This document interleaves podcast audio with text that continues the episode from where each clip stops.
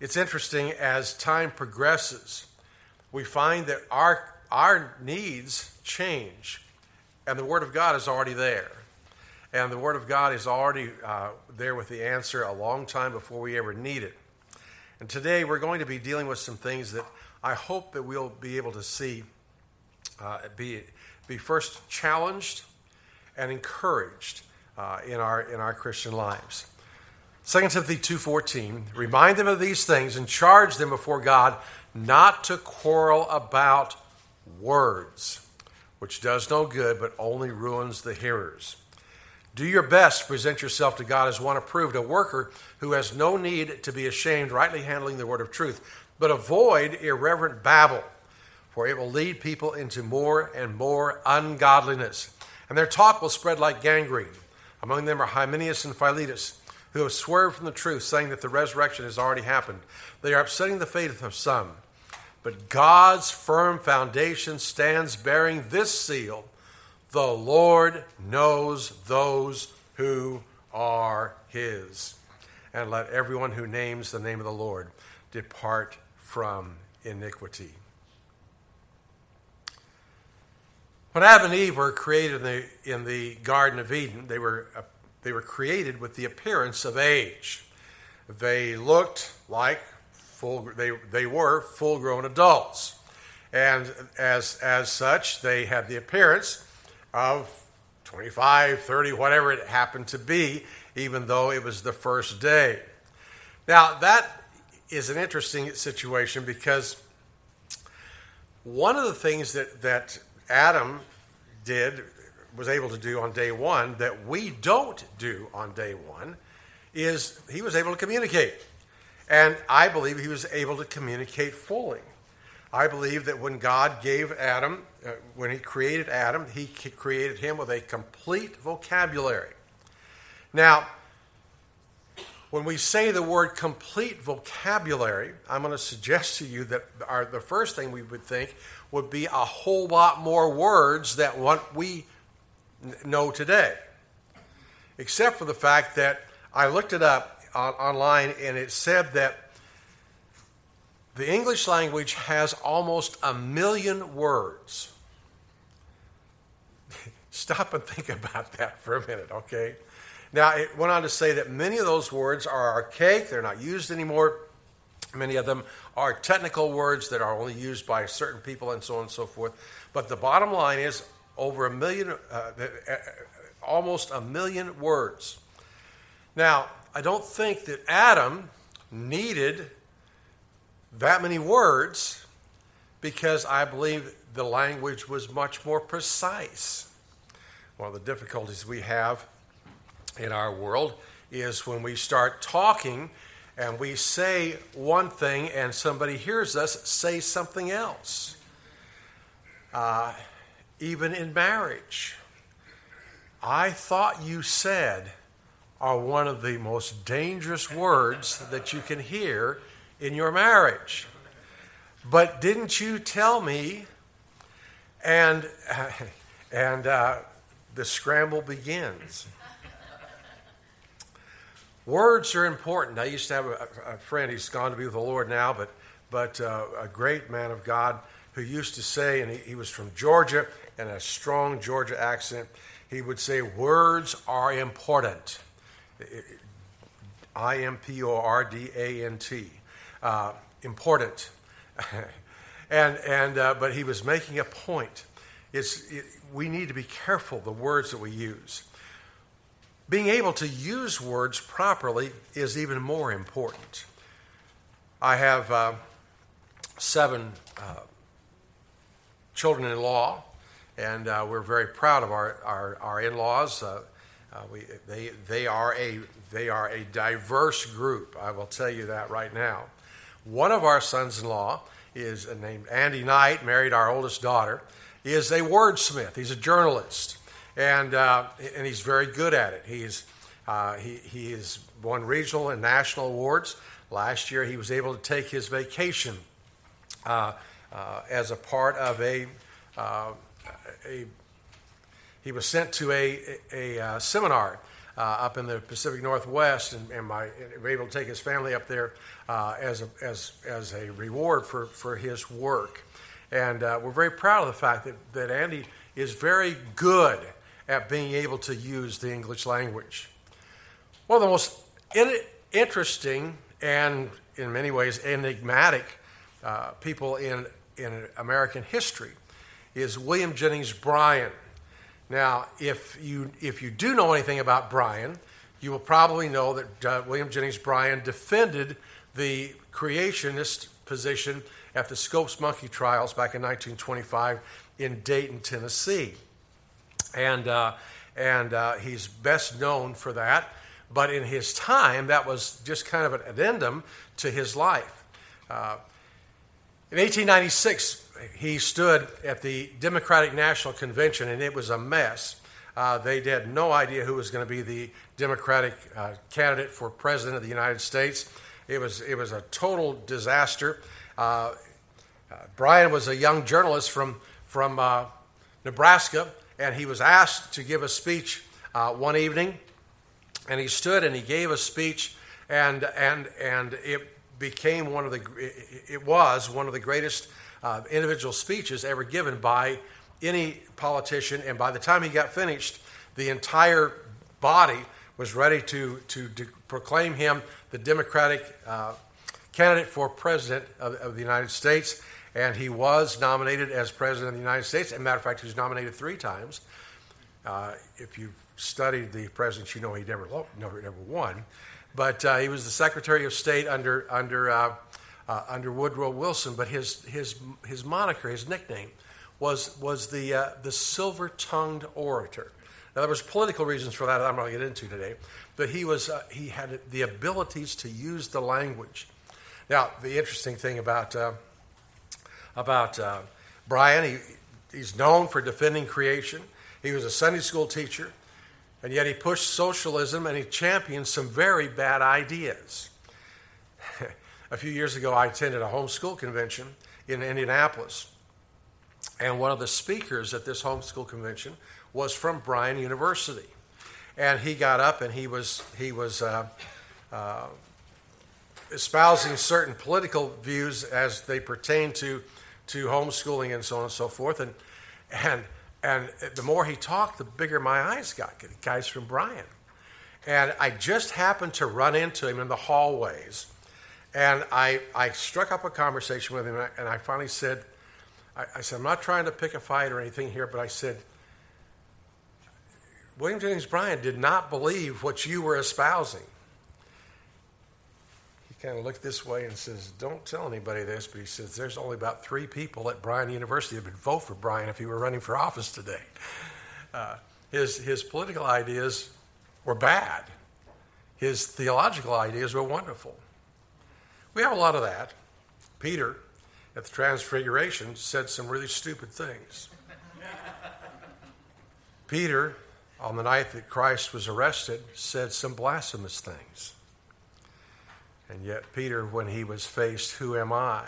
by the Lord Jesus, Thou art the Christ, the Son of the living God. May I suggest to you that words are important, and words can go both ways. Our text talks about words which do no good.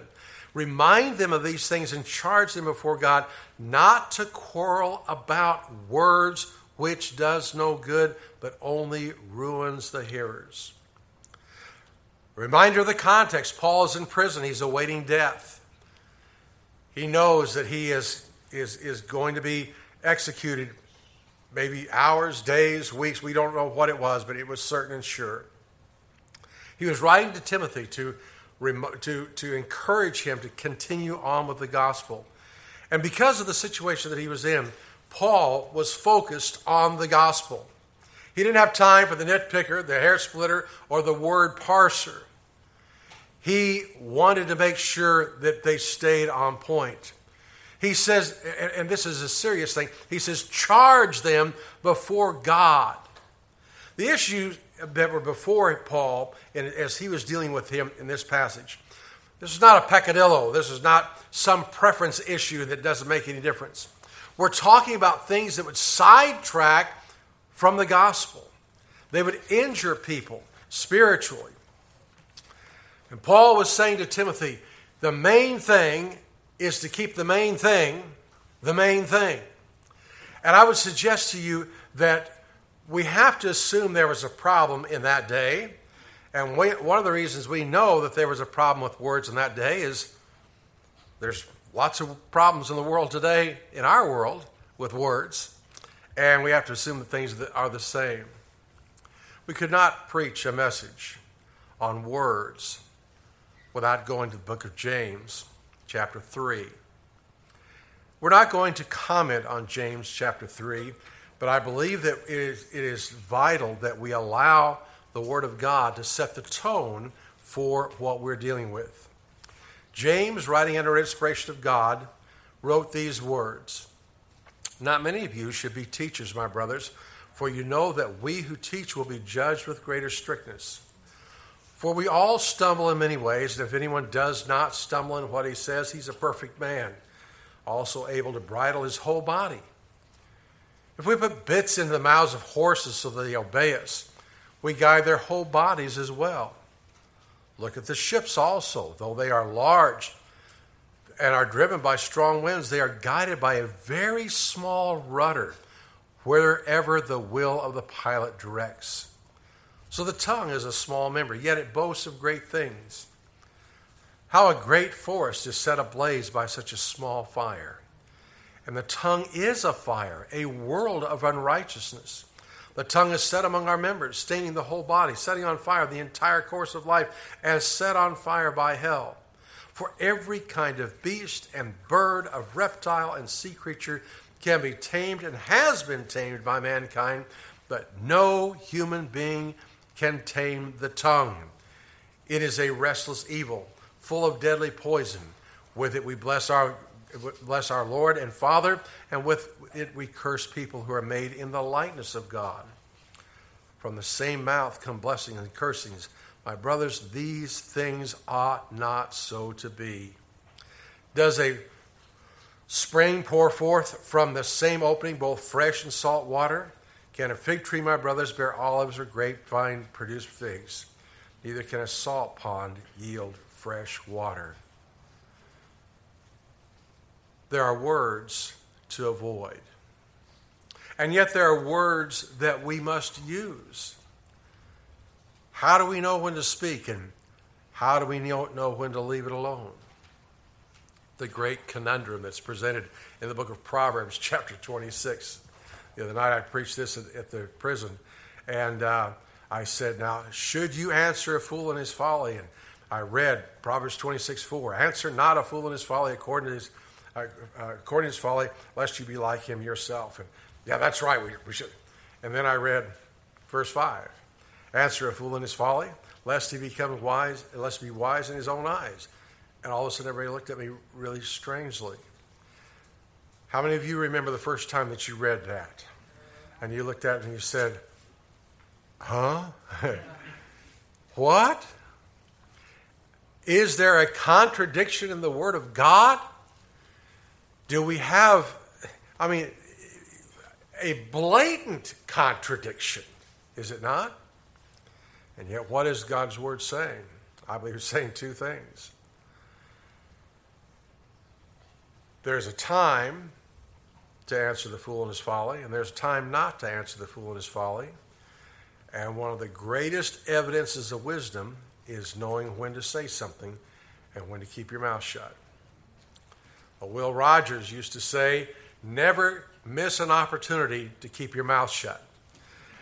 And I'm going to suggest to you that we probably ought to err to that side more often than not. But there is a time when it is our responsibility to say something. Paul starts out by saying, Leave some things alone. Don't do that. But then in verse 15, he says, Do your, present, uh, do your best to present yourself to God as what approved, a worker who has no need to be ashamed, rightly handling the word of truth. In the midst of this dire warning against using improper words, the Apostle Paul inserts this verse that we use out of context very often as a, a verse showing the necessity of studying the Word of God and making certain that we know the truth. Again, is, do we have a contradiction? I would say no, but we have a balancing truth. Balancing truth is where you have, oftentimes in the Word of God, a statement made and another statement made that, on at first blush, look like a contradiction. But when we look at it more carefully, we find that they're not a contradiction. They're statements that balance each other. We can't just have keep your mouth shut, and we can't just have run your mouth. We've got to have a balance. And this verse is the, is the balance in this context. I would suggest to you that we as human beings tend very strongly to the pendulum concept. We go from one side to the other. And one side of the pendulum in the day in which we live never have any conflicts, never disagree with anybody. We want peace at any price. Nothing could be farther from the truth. Because our, this, this verse tells us rightly handling the word of truth. And what is inferred here is there will be conflicts, there will be battles, and these battles will be over words. And I'm going to suggest to you at least three different ways that we have battles over words. The first is the tyranny of ignorance. We live in a world that is becoming more ignorant all the time. Oh, yes, technology is exploding, and our ability to do things is exploding. But I'm going to suggest to you that the ability to reason, the, re- the ability to use logic and common sense is rapidly becoming a dodo bird in our society. Politically, we get all the village idiot speaks, and I'm like, oh, what do you got to say? I, some of the things that you read and hear, and people are all in, in awe of the are, are incredible. Economically, we, we are moving in a direction that's already been tried multiple times in history, and never one time did it work. And yet, in our ignorance, we continue to try to move that way. Theologically, we keep having things popped up that were proven to be heresies centuries ago. Centuries ago. We, we know these, yet they just keep popping up. They just keep popping up. There are some circles in which I, I sometimes I think that people's idea is, is that the book of Proverbs says ignorance is next to godliness. it, it seems like the, the more ignorant we can be, the, the, the, the, the, the more godly we are. Our, a few years ago, I, we had a neighbor that had a uh, foreign exchange student.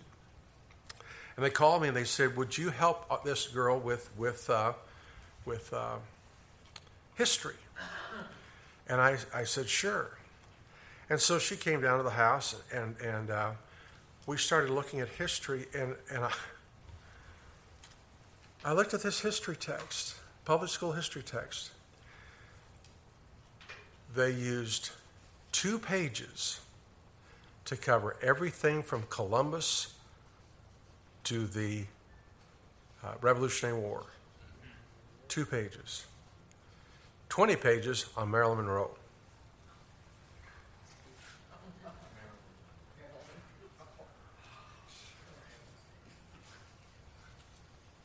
And these are the people who are writing policy for us today. These are the people whose ideas we're supposed to be, be in awe of. The tyranny of ignorance. There's a need for apologetics. We need to understand that, that uh, there's a reasonableness, reasonableness to Christianity. My father used to say that every time the, the archaeologist sticks his shovel in the ground, he proves the Word of God to be true. And I believe that there's a lot of, a lot of truth to that. Now, there are a lot of people who would argue that because every, not every time do they stick their, their shovel in the ground that they find enough to, to catch up with the Word of God. And there are times when their ignorance uh, creates, creates a problem. For many years, we faced a real problem with the book of Daniel because the book of Daniel tells us that the king at the time of the Media Persian conquest of Babylon, his name was Belshazzar.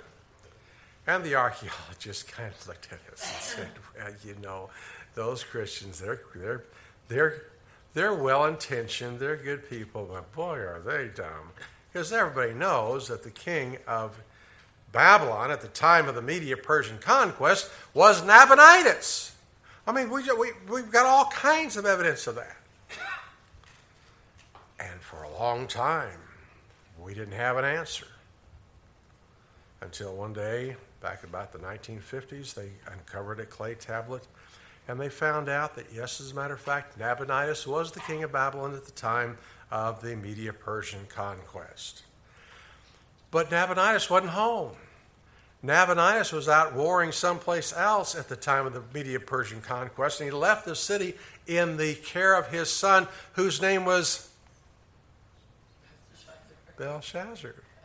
Yeah. And when Belshazzar saw the handwriting on the wall, he calls for Daniel and says, If you can tell me what is written on the wall, I will make you the second highest ruler in the kingdom. No. He says the third highest ruler in the kingdom. Why? Because he was second. But the book of Daniel doesn't bother to tell us because everybody then knew that. We just, we're the dumb ones today. But I'm going to suggest to you that, that, uh, that archaeology is a way, a way for us to understand the reasonableness of Christianity. I love the study of creation science. My my uh, second daughter uh, took her uh, children to the to the uh, to the Ark Encounter in um, in Cincinnati this last week. And uh, when we lived back there, we, we went to the uh, Creation Museum a couple different times, and and it was it was very very helpful, very very useful. One of the great things about about um, the study of creation science is the fact that that that we have an answer to two questions that science without God has no answer for. We have an answer to where the universe came from. They don't. Now, they like to tap dance and do this and that, eh, but they have no answer. They have no answer to where did life come from. If you remember studying biology in high school, you remember the, the day that you read that the, the scientists, you know, there was a, there was, they, everybody believed in spontaneous generation. And all of a sudden, this guy covered the meat with cheesecloth, and the flies couldn't get to it. And guess what? No maggots came. And all of a sudden, voila! Life comes only from life. And that's not a theory, that's not a hypothesis. That is a law of science. And yet, in order to come up with life without God, they feel that life had to violate the law. We have fulfilled prophecy in the Word of God where God said certain things were going to happen, and they did happen. We have to battle sometimes because we're dealing with people who the Bible says don't want to retain God in their knowledge. 1 Peter 3, verse 14 says, But even if you should suffer right, for righteousness' sake, you will be blessed. Have no fear of them, nor be troubled. But in your hearts, honor Christ the Lord as holy, always being prepared to make a defense to anyone who asks you for a reason for the hope that is in you, yet do it with gentleness and respect, having a good conscience so that when you are slandered, those who revile your good behavior in Christ may be put to shame. We have a responsibility of defending the Word of God. And I believe that verse 15 is where it is because God was saying, be careful. Peter said the same thing. Be careful how you answer them. Do it with a good conscience. But understand, a defense can be bloody. A defense can be painful. And a defense can be difficult. In 1 Timothy, Paul wrote, uh, Timothy, guard what has been entrusted to your care. Turn away from godless chatter and the op- uh, opposing ideas of what is falsely called knowledge, which some have professed and in doing so have departed from the faith. The opposing ideas of what is falsely called knowledge. We have, a, we have a responsibility to study, to learn, to know. And when these things come up, to be able to say, Thus saith the Lord. We have a responsibility toward doctrine, toward systematic theology. If I know the truth, I'm not likely to fall for a lie. You see, Hebrews 4:12 says, "For the word of God is living and active, sharper than any two-edged sword, piercing to the division of soul and of the spirit, and joints of the marrow, and discerning the thoughts and intentions of the heart." The sword is not an instrument of peace. But you know what? The sword is an instrument of peace.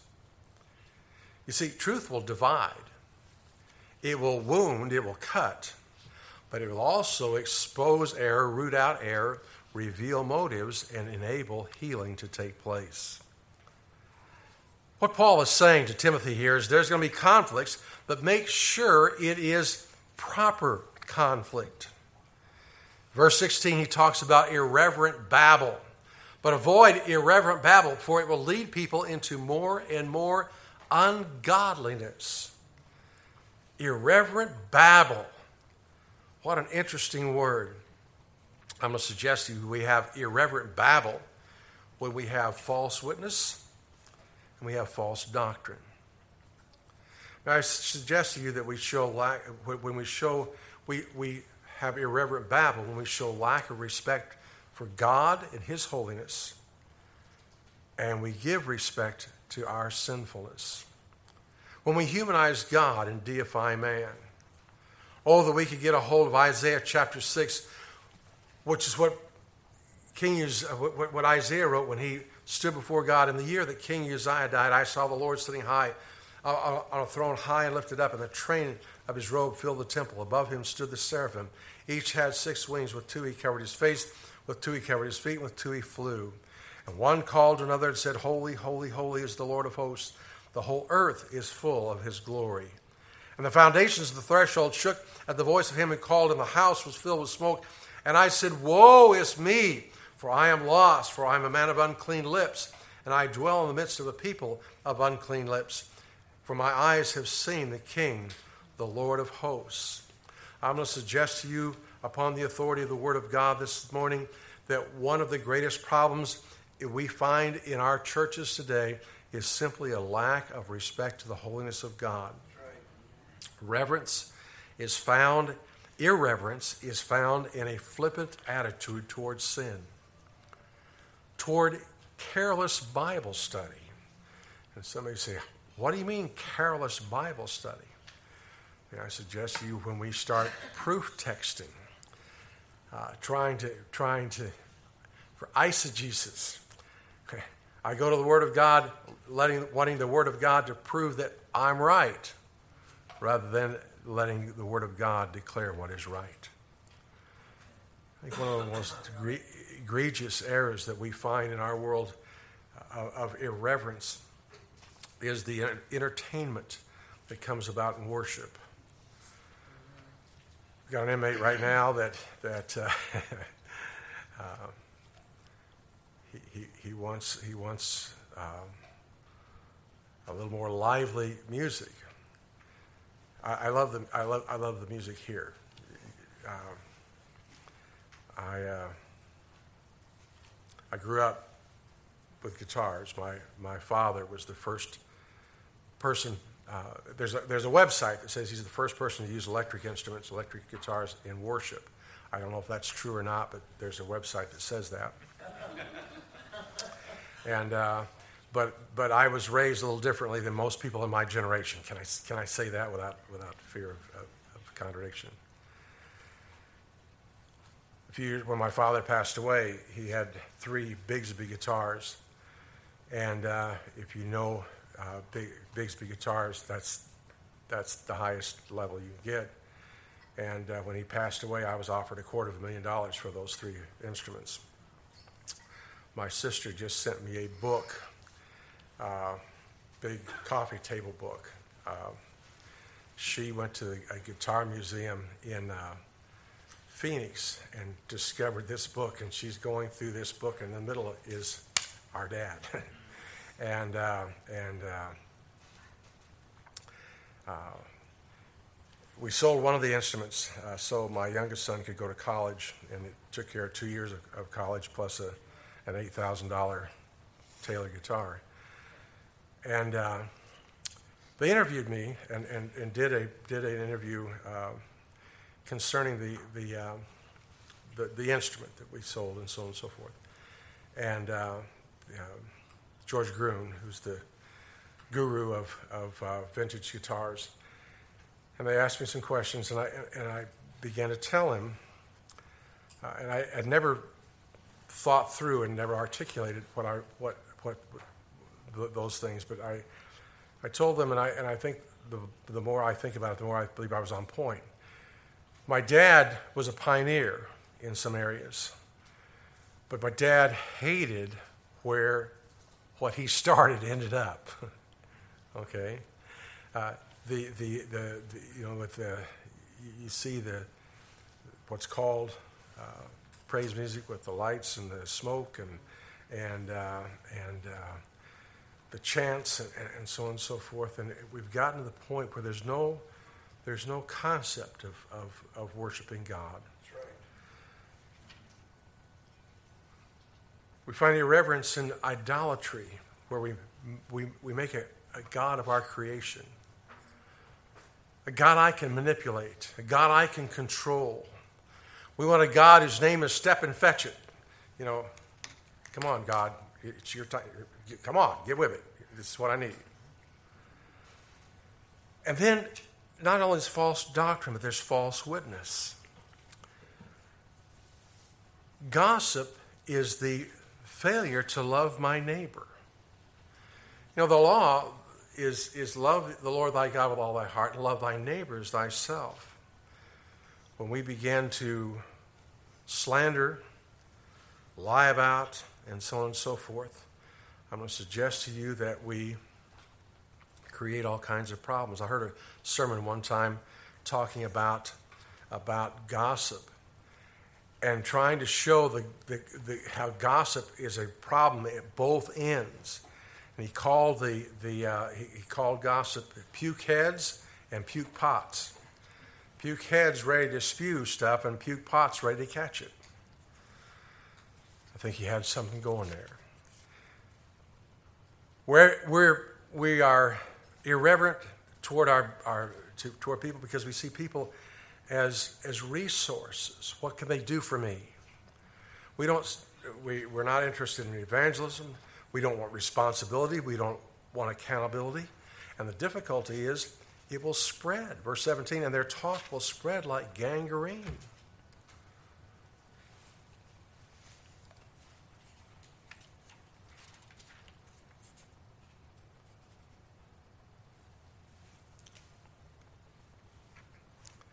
I've got a page out of order. You'll have to excuse me for a second. The difficulty we face is that is that is that the, these things are not just limited to to um, uh, limited to to uh, small things. They, they they they grow. They they build.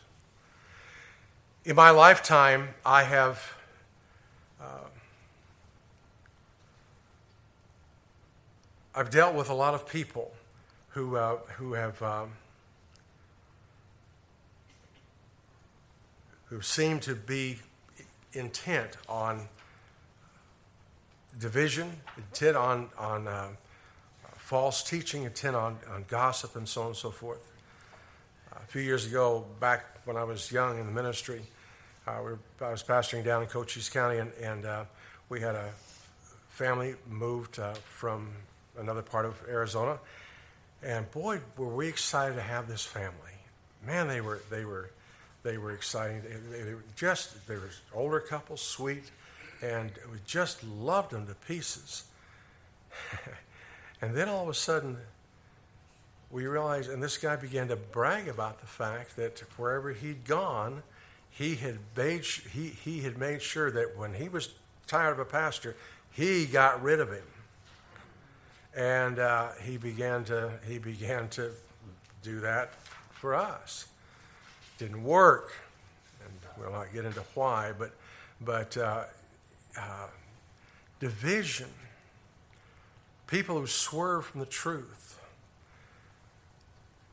Here we here we have uh, verse eighteen, who have swerved from the truth, saying that the resurrection has already happened. They are upsetting the faith of some. It's interesting, these people are not outsiders. They were not people who looked like enemies. Were they believers? We don't know. There are times when we would assume that they were absolutely believers, but now we have to wonder. Their mouth says yes, their lives say no, and the fact that they hurt and damage people is very damaging to their cause. Their damage is real. They hurt the cause of Christ. They destroy churches. Is it intentional? May I suggest to you, when one is convinced of the lie, it's easy for him to convince others of the lie. But that does not make it any less deadly. The truth is, you have these two men, Hymenaeus and, and, and Philetus, I appreciate the fact that your guess is as good as mine on how to pronounce those those those uh, those names. And uh, uh, however you pronounce those those names, I don't think we're going to have to. We, we probably are not going to have to worry about pronouncing them when we get to heaven.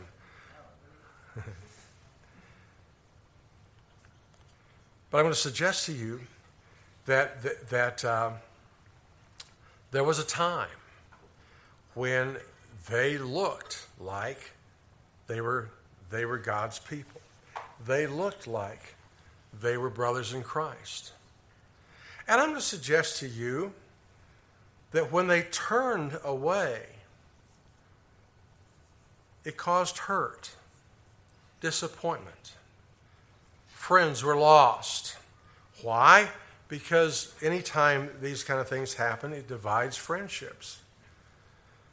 A few years ago, there was a, there was a, a division in ARBCA. And uh, I wasn't a part of ARBCA at the time.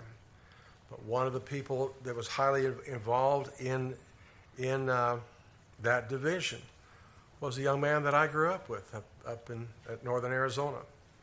We were, we were in high school together, attended, attended uh, uh camps and, and things together fish together. I won't tell that story. But, but, uh, but all of a sudden it, it, it created a, a situation where there was a, an issue that we had to, to separate ways.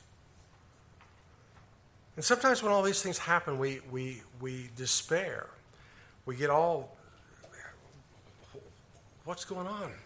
The damage that's done is sometimes, as far as we are concerned, irreparable. We, we, we, we don't see any hope for it. But verse 19 says, But God's firm foundation stands.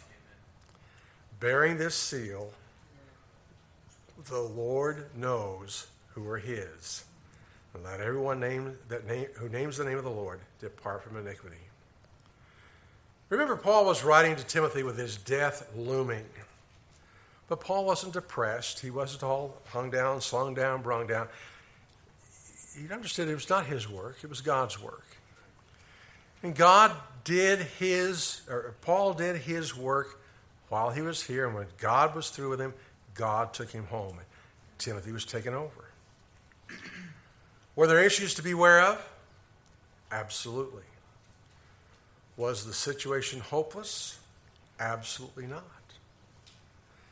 If we study church history, we find that the next couple hundred years, there were a lot of ebb and flow as difficulties and trials came up. False teachers would creep in, persecution would creep in, and so on and so forth. And then the Dark Ages hit. In the Dark Ages, things got pretty bleak. Was there ever a time that God did not have a remnant of grace? And then one day, God began to deal with a, with a young monk from, from uh, Germany. And the Reformation came. And things were restored. And we have lived in many ways in the golden age of church history in the last 200, uh, 400 years. God has continued to do his work. We do not know what God has in mind in the future. If things continue the way they are, things may get very bleak. But we may rest in the wonderful truth that the Lord knows who are his. And we may rest in the wonderful truth that no matter what happens, God is still in control. And God is going to accomplish His purposes in His way and in His time. Be careful about our words.